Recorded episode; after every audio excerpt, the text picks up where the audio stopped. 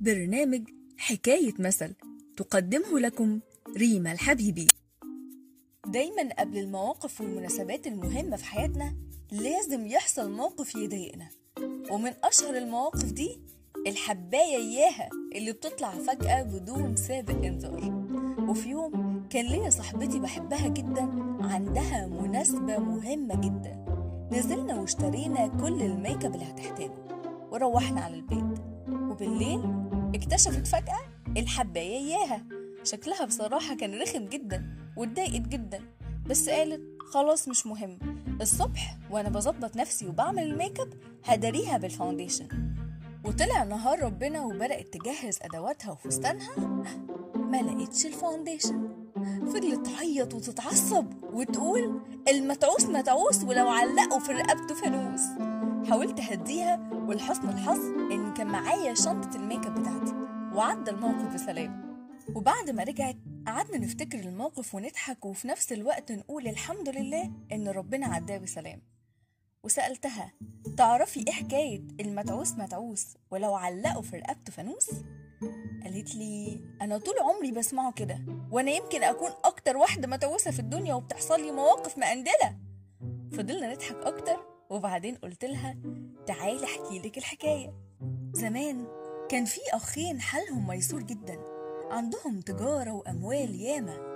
وفي يوم من الأيام واحد فيهم خسر كل فلوسه في تجارة جديدة دخل فيها. اكتئب جدا وفضل قاعد في البيت مش عايز يخرج ولا يشوف حد. لكن الأخ المرتاح قعد يفكر كتير إزاي أساعد أخويا من غير ما أجرحه ومن غير ما يعرف إن أنا اللي بساعده. فكر كتير جدا لحد ما لقى أفضل حل. جهز كيس مليان فلوس وقال أنا هكلم أخويا وأعزمه عندي بالليل على العشاء. وقبل ما يقرب من البيت بخطوتين هيكون شاف كيس الفلوس فياخده ويفرح ويسد ديونه من غير ما يعرف إن أنا اللي سايبه له. وفعلا راح له وعزمه وقال له أنا مستنيك بالليل. اوعى تتأخر. وعايزك تركز قوي في الطريق. بص كويس في الطريق. انت بقالك كتير ما خرجتش وأكيد ناسي. فقال له لا لا ما تقلقش. إن شاء الله تلاقيني بالليل عندك في البيت. وفعلا جه الليل جهز فانوسه وخرج يتمشى واحدة واحدة لحد ما قرب من البيت بشوية وقال لنفسه أنا حاسس إن أنا لسه فاكر كل حاجة. أنا هجرب أغمض عيني. وهعرف البيت ولا هتوه فيه واحتاس بين البيوت وفعلا غمض عينيه وعلق الفانوس في رقبته ومشي واحدة واحدة لحد ما وصل للبيت. أول ما وصل قعد وأكل واتعشى وانبسط بس ما قالش إنه لقى فلوس. فأخوه سأله طمني الطريق كان حلو؟ قال له يا سلام ده كان حلو جدا.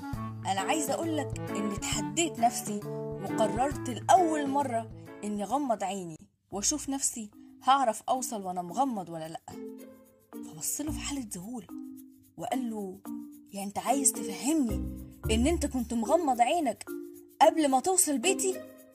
قال له أيوة وانبسطت جدا إني عرفت أوصل حتى وأنا مغمض. فبص له بكل حزن وقال له المتعوس متعوس ولو علقوا في رقبته فانوس بس يا ستي ومن ساعتها وبقى مثل معروف وشائع جدا في المواقف اللي فيها عدم توفيق. مش عايزين نقول نحس أو سوء حظ خلينا نقول عدم توفيق. قولوا لنا بقى كام مرة قلتوا في حياتكم المثل ده؟